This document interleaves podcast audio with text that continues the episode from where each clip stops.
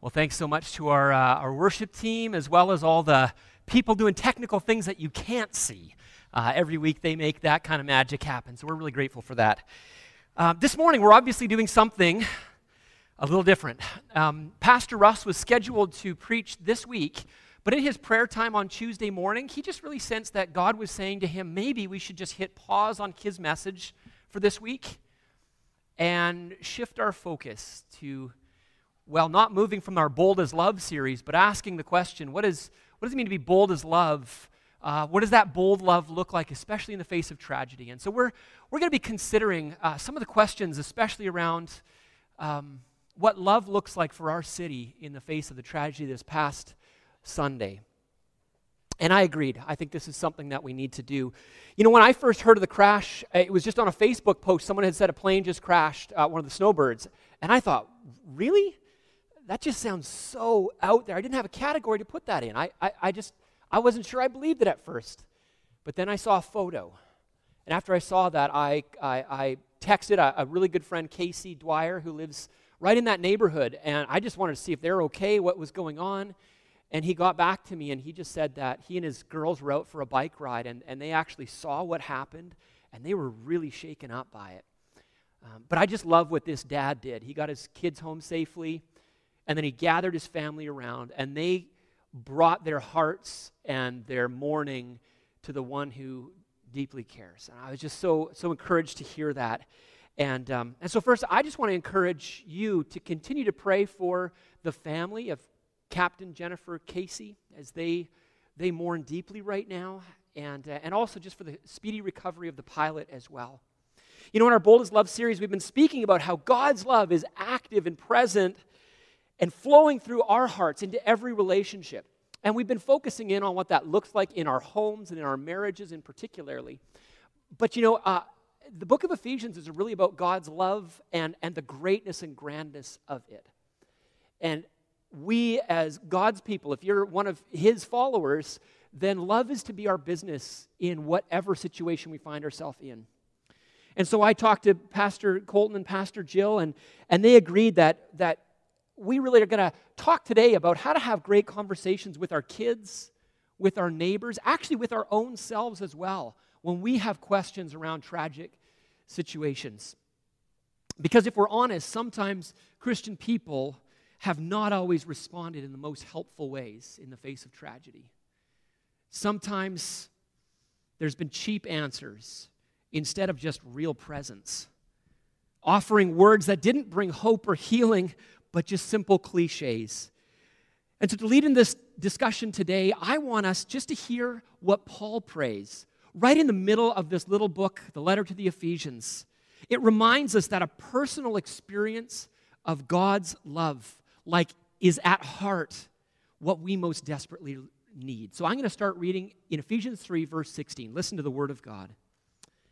I pray that out of His, speaking of God the Father, out of His glorious riches, he may strengthen you with power through his Spirit in your inner being, so that Christ may dwell in your hearts through faith. And I pray that you, being rooted and established in love, that you might have power together with all the Lord's people to grasp how, how wide and long and high and deep is the love of Christ and to know this love that surpasses knowledge, that you may be filled to the measure of all the fullness of God. Now, to him who is able to do immeasurably more than all we ask or imagine, according to his power at work in us, to him be glory in the church and in Christ Jesus throughout all generations, forever and ever. Amen. Paul's prayer.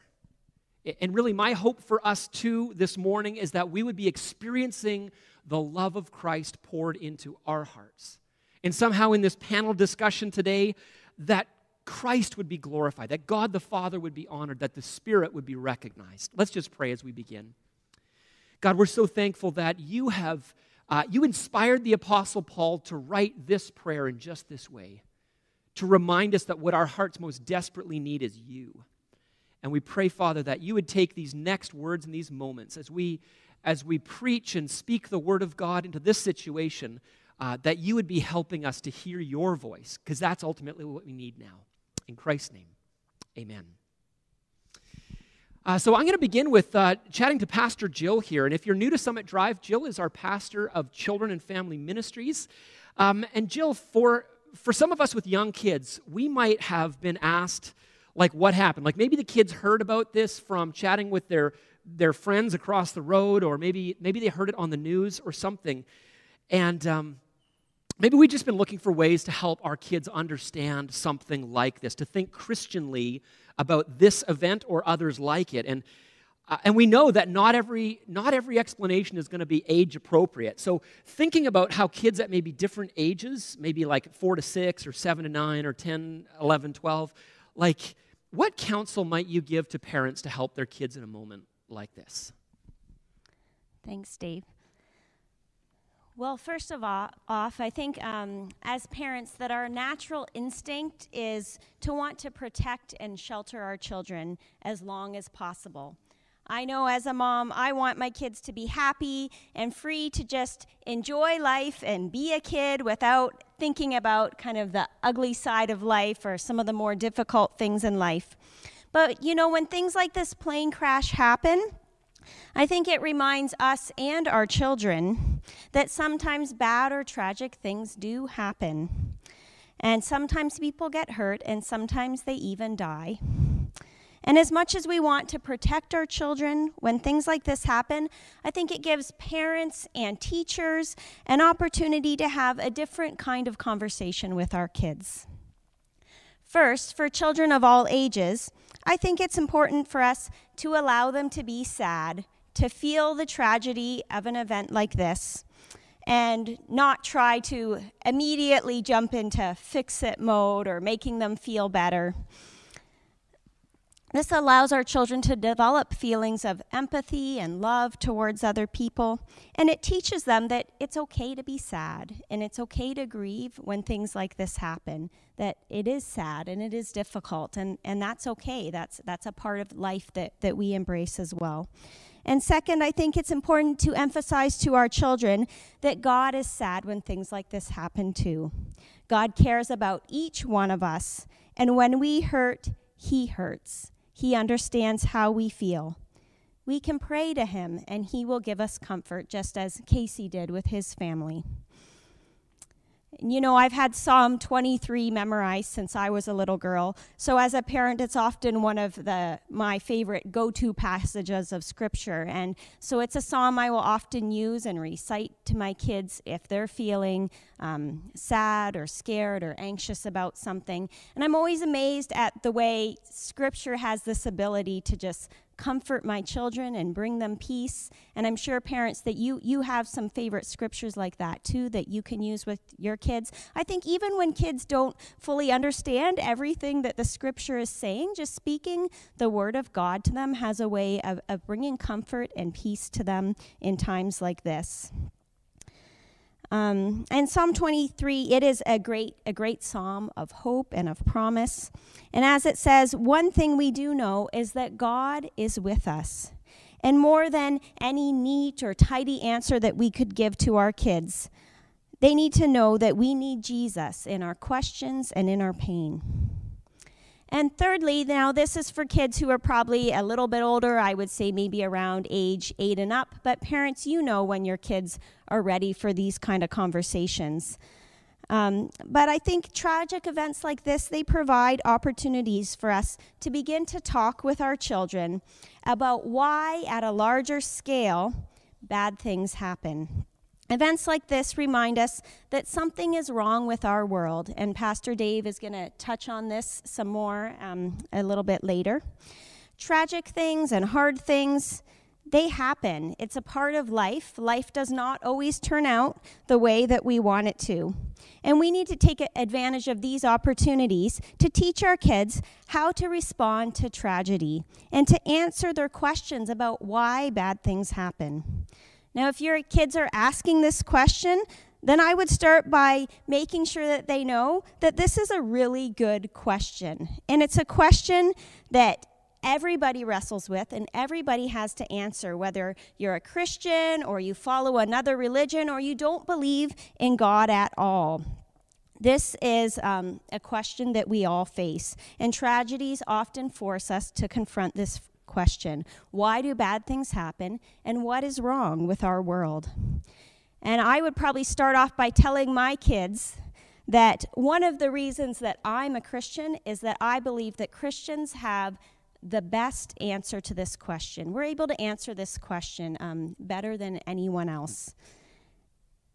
And so explain to your children that the Christian answer to this question begins with creation, that God created the entire world and he created us in his image.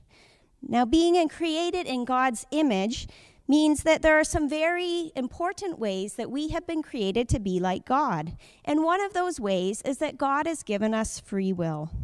Free will means that I can freely make my own choices. I get to choose what clothes to wear when I get up in the morning. I can choose what I'm going to eat for breakfast. And I can make more difficult choices too, like choosing to forgive someone when they've hurt me, or choosing to love someone maybe when I don't feel like loving them. And for kids, I like to contrast this with a robot who can only do what it has been programmed to do. Does a robot make choices? Sometimes it may seem like it, but it really only does what his, it's been programmed to do or what it's been told to do. But we are not like robots. We have the ability to freely make choices. One of the choices that we have the ability to make is to choose whether or not we're going to follow God. Adam and Eve were the first ones to make this choice. And when they eat, ate from the tree that God told them not to eat from, they were choosing to disobey God. When we choose to disobey God, our relationship with Him is broken. The consequence of choosing to disobey God is that death and destruction enter the world. This includes things that we maybe sometimes don't have an explanation for or an answer for why they happened. Things such as this plane crash or the coronavirus that we're all dealing with right now. And at some point, your kids might ask, well, why did God give us free will if He knew that we would choose to disobey Him and it was going to mess everything up? This is also a really good question. And one that we may not be able to see the whole answer to because we are not God and we can't see and know everything about what is happening in the world. But what we do know is God thought that making free people with free will was much more important than making people who could only choose what was good all the time, who had no choice in what they were doing. God created us out of love. He desires to have a relationship with us. He desired to make us in his image, and he knew that free will was a very important part of that. Without free will, we would be like a robot, only doing what we were programmed to do. God wanted us to be able to freely choose him, to choose to love him. But that means we also had to have the free choice to reject him. Finally, we need to remind our kids, and this is for kids of all ages, definitely, that we have hope. When Jesus died on the cross, he won the victory over death and sin. And Jesus, oh, sorry, I lost my place there. it's on the back. Jesus has promised to return one day he has promised that He's going to fix everything that's wrong with the world, and our kids need to know that.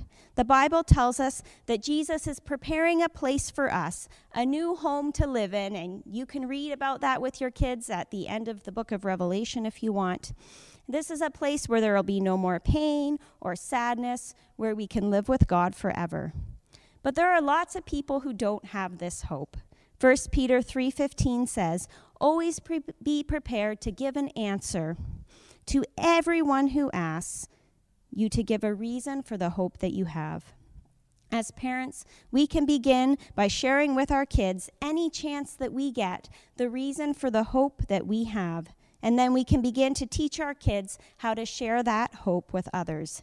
We do that both by helping to answer their why questions and by modeling for them how to love others well, especially in times of tragedy.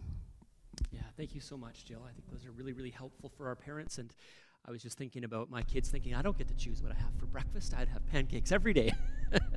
so there's bounds within which that happens. But you're right, we, we have free will, and God is, that's a, such a key part of um, why He created us the way He did.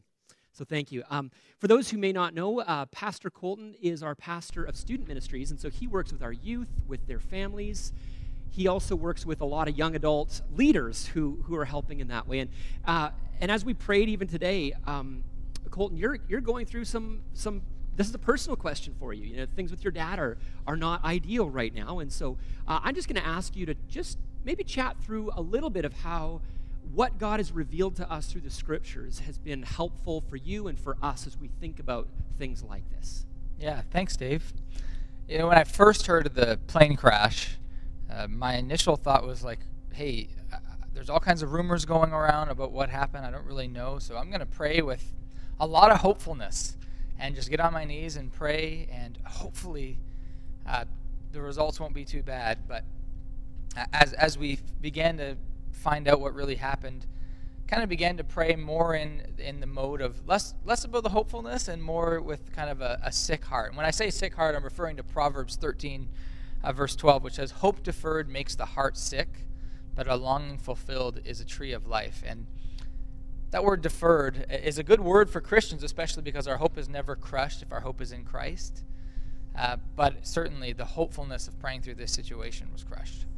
Um, there, that uh, now was a time to mourn and lament what had happened. And yeah, I've been going through that a little bit with my, my father.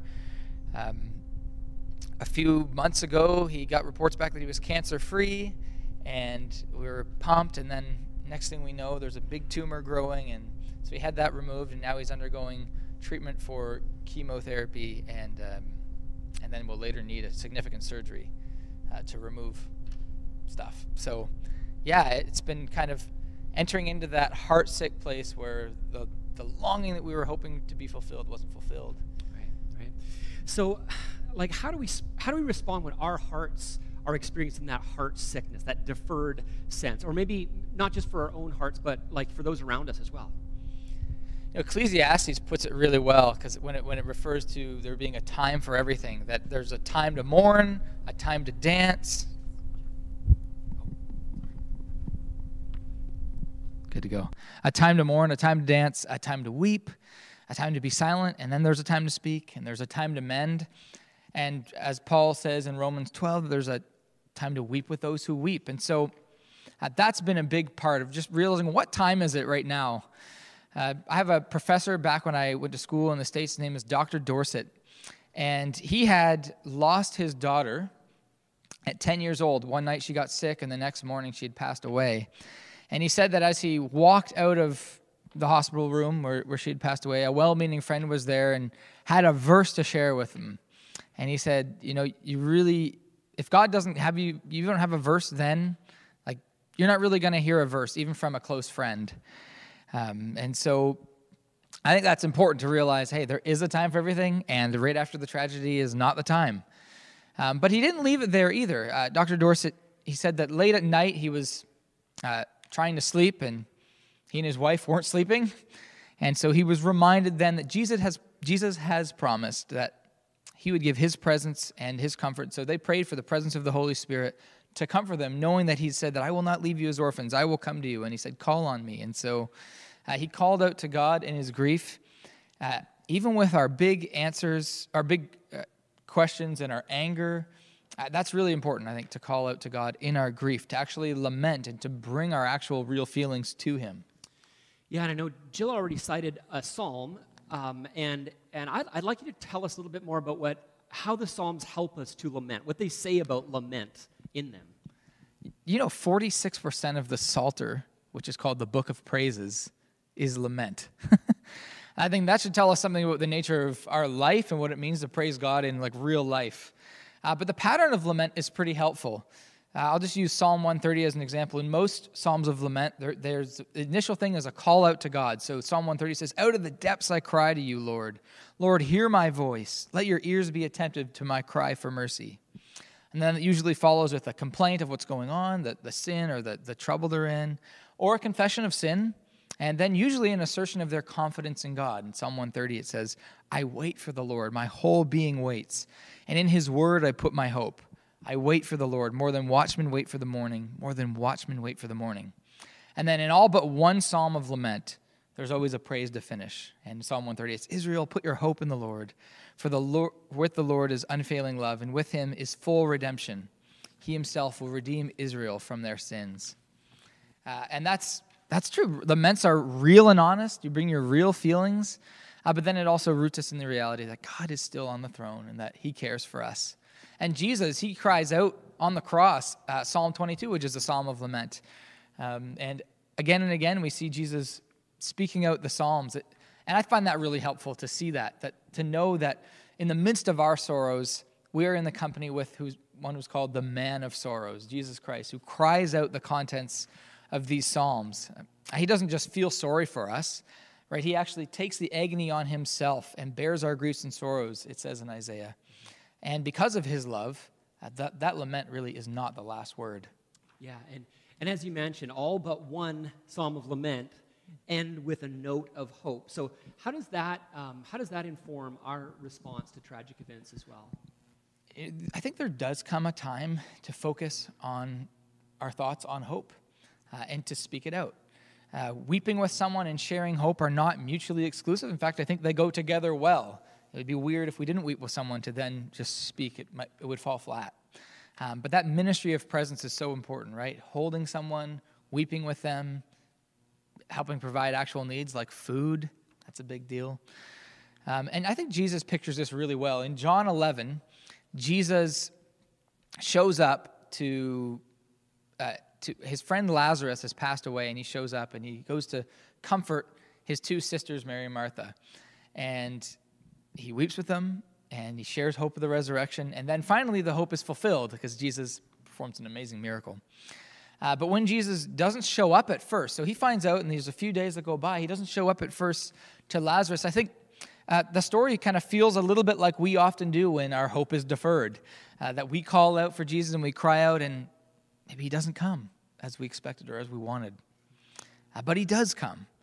And when he comes to Mary and Martha in the story, he laments with them. Even though he knows the end of the story, it doesn't stop him from actually coming close to them or really coming close to us too in our pain. And so I find that a great comfort. But I want to go just to Revelation, the, the, end, the end of the book of the Bible, the last book of the Bible. Revelation 21 says this And I heard a loud voice from the throne saying, Look, God's dwelling place is now among the people, and he will dwell with them. They will be his people, and God himself will be with them and be their God. He will wipe every tear from their eyes. There will be no more death or mourning or crying or pain, for the old order of things has passed away. Now, that picture of wiping away tears, uh, it means there's something that we legitimately cry about. And uh, my wife and I, we have a seven month old, and one night, actually, I think it was like this week, uh, he was crying, and Meredith had picked him up and wiped away his tears. And she remarked, You know, isn't it amazing that, you know, how much we love our, our little son? Uh, when we wipe away his tears, God cares for us in the midst of our pain and fear and crying, just like that, where he actually wipes away our tears too. And that brought me a great comfort just to think, you know what, our God is here in the midst, even though we know the end of the story, he is in the midst of our pain and he suffers with us and he loves us. And that's, that's a great comfort. Absolutely. Yeah, thank you so much, Colton. I, uh, and we'll continue to remember your dad in prayer over the weeks uh, coming as well as he's in treatment for sure.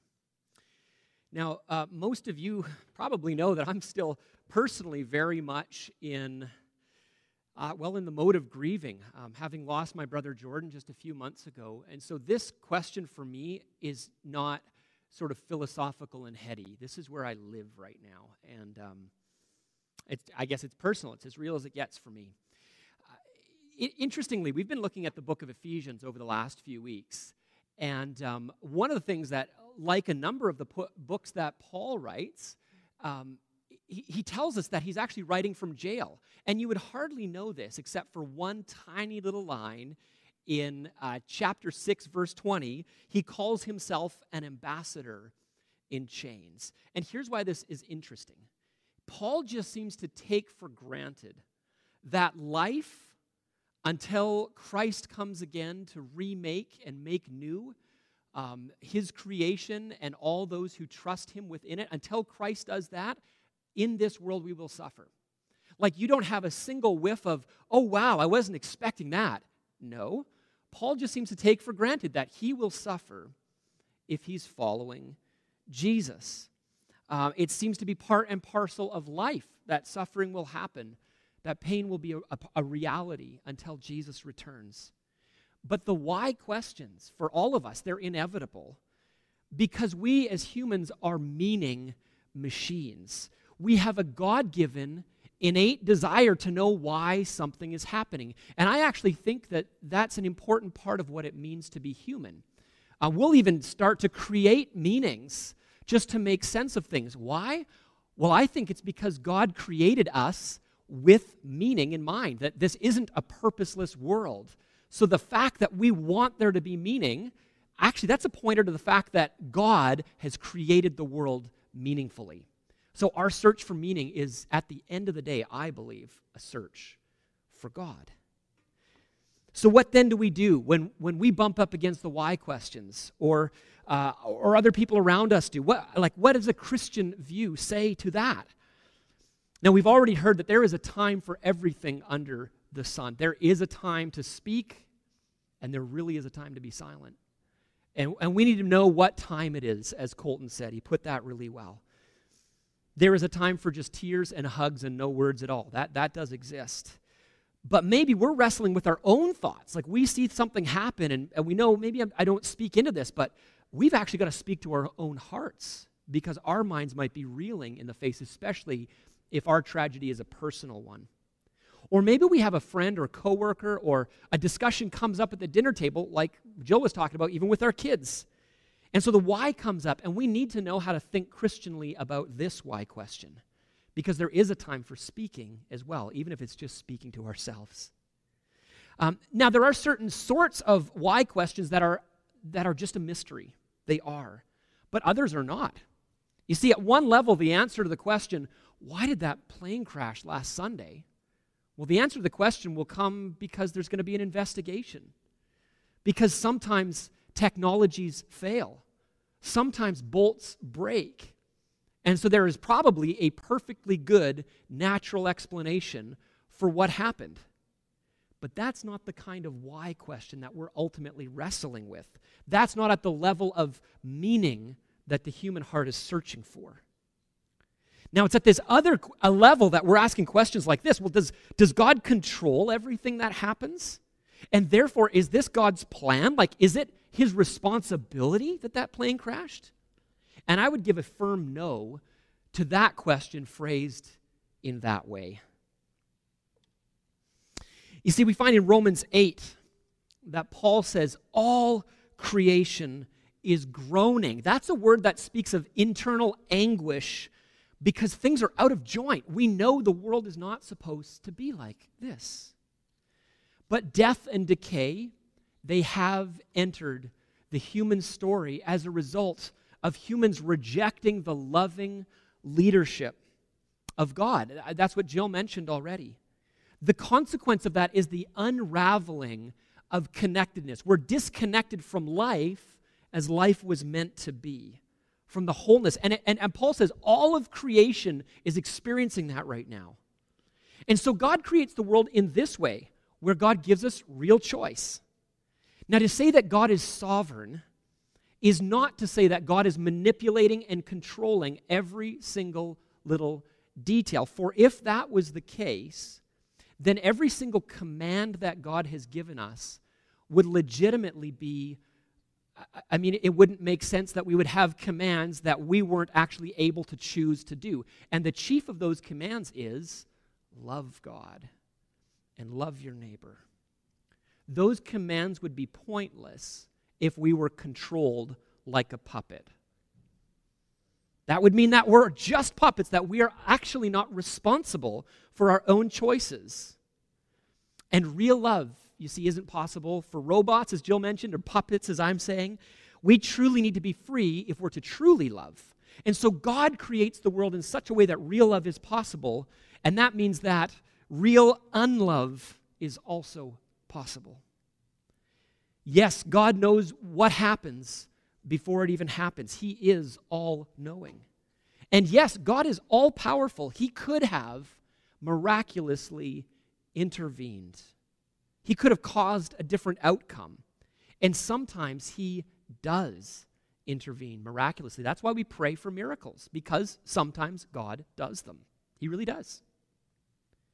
And yes, God is all loving, He is good. We prayed that in our prayer today. And I think this gets to the heart of our question. If He knows about it, if He's powerful enough to change the outcome, if He actually loves the people involved, then why the tragedy? And, and sometimes people take that question, they say, well, a God who's all three of those things, that God couldn't exist. And that's a powerful argument, and people still use it in coffee shops today as a way of kind of disproving the existence of God. The problem is that no philosopher who's really thought through it believes it anymore.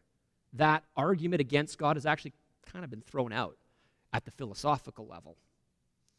You see, the problem is this just because I can't think of a good reason why God didn't intervene miraculously doesn't mean that a good reason can't exist. Just because I don't know what it is doesn't mean that God doesn't have reason beyond me, because surely He does. God's sovereignty means that at the end of the day, God is drawing all of creation toward a good ending. He knows that ending perfectly. And in fact, we already read about what that ending looks like. So God's sovereignty is knowing that God gets what God wants in the end. He really does. And so when people are grieving, we're told to weep with those who mourn. There is a time to stand in silence and just be present and to honestly say, we really don't know why at that meaning level this happened. We really, and we, we say that because we don't. I have no idea why at that meaning level that plane crashed. I, I couldn't tell you the reason. But there are some things that we do know. And this is the most important thing we could ever know. We might be thinking or saying or crying out, why doesn't God do something if the world is such a mess? And the answer is, He did. God enters the mess. He became one of us, experienced hunger and thirst and rejection and desertion and loneliness, but more, much more. He experienced death itself tragic death, violent, undeserved death. Jesus, who is God the Son, associates with the most desperate of human suffering and shame. So, the one thing I could never say to God in the midst of the worst hurts that we could ever face is God, you don't know what it's like. No, He does, actually. He knows what it's like and so much more. And we need to remember that the whole purpose of Jesus coming and His death was to actually break open life so that a new creation is possible, to give us hope that goes beyond the grave. And the resurrection, a fact of history, that's what guarantees it for us and for all who put our trust in Jesus. See, God knows what it's like, He knows what every hurt is like. And God has done everything necessary so that we can one day know liberation from the pain of this world once and for all time. Now, that hope doesn't mean that we don't have a sick heart in the now. We do. We talked about that. It means our grief is real. But when we take the big, long view, we know it's not the end of the story. And that's why Paul says in Romans 8:23 that along with creation groaning, we also groan inwardly as we eagerly await our adoption to sonship, basically to get all that God has promised the redemption of our bodies, Paul says. We have a longing for all things to be made new. And Paul goes on to say that the Spirit of God actually helps us to pray when all we have is wordless groans, when we're in the midst of the most deep, dark, ugly feeling, the heart sickness, we're promised that the Spirit actually comes in and prays for us brings that wordless groan to the Father. So sometimes our sitting in silence, feeling heartsick, when we orient ourselves to remember that we are living before the face of God, God's Spirit is actually there interceding on our behalf. That is incredible. I need that. I think you need that. Our city needs to know that that's who God is. And so, going back to where we started.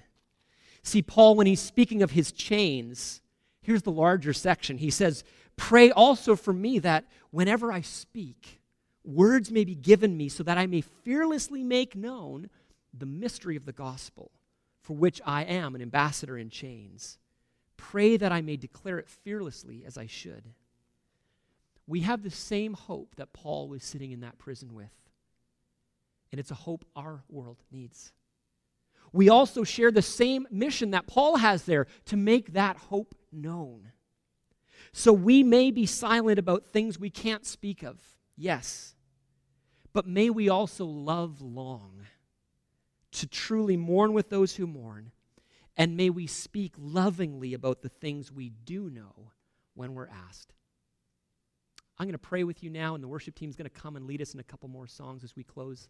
Just invite you right now, wherever you are, maybe to open your hands to God and say, Lord, I, let's just pray this together. Lord, I, I don't know, nor could I know the answer for the suffering that our world faces, maybe even that I'm facing right now. But I know that you know. I know that you love. And I know that you can meet me now. So, Lord, would you come and meet me? Amen.